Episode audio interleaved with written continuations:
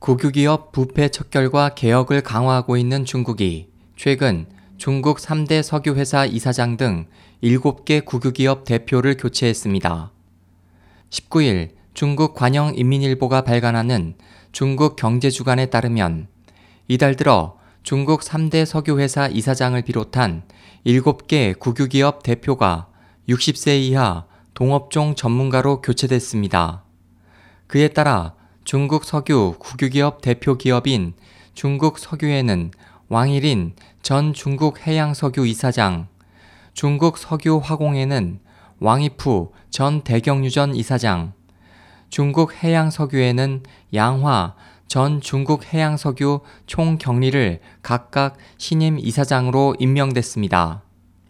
또 금속, 광산개발과 무역을 하는 국유기업인 오광 집단 이사장에는 허원보 총경리, 중국 건설 분야 국유기업인 중국 건축공정 총공사 이사장에는 관칭 총경리가 각각 기용됐고 자동차 국유기업인 일기 집단과 동풍기차 이사장에는 쉬핑 동풍기차 이사장과 주엠펑 지린성 부서기가 각각 임명됐습니다.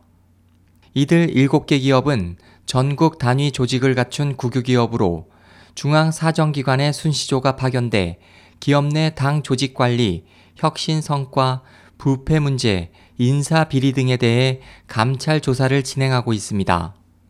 한편 중국 관영 신화망 등은 이날 국유기업 고위 간부들이 기업을 경영하면서 가족이나 친지 등에게 이권을 넘겨주는 고질적인 부패 유형들에 대해 보도하면서 낙마한 부패 간부들은 친지 기업들에게 물건을 싼 값에 넘겨 비싸게 팔도록 도와주거나 상호 보완적인 사업을 통해 이익을 나눠 갖고 입찰에서 교묘하게 특혜를 주는 수법 등으로 국유 자산을 남용했다며 비리 근절과 개혁 필요성을 강조했습니다.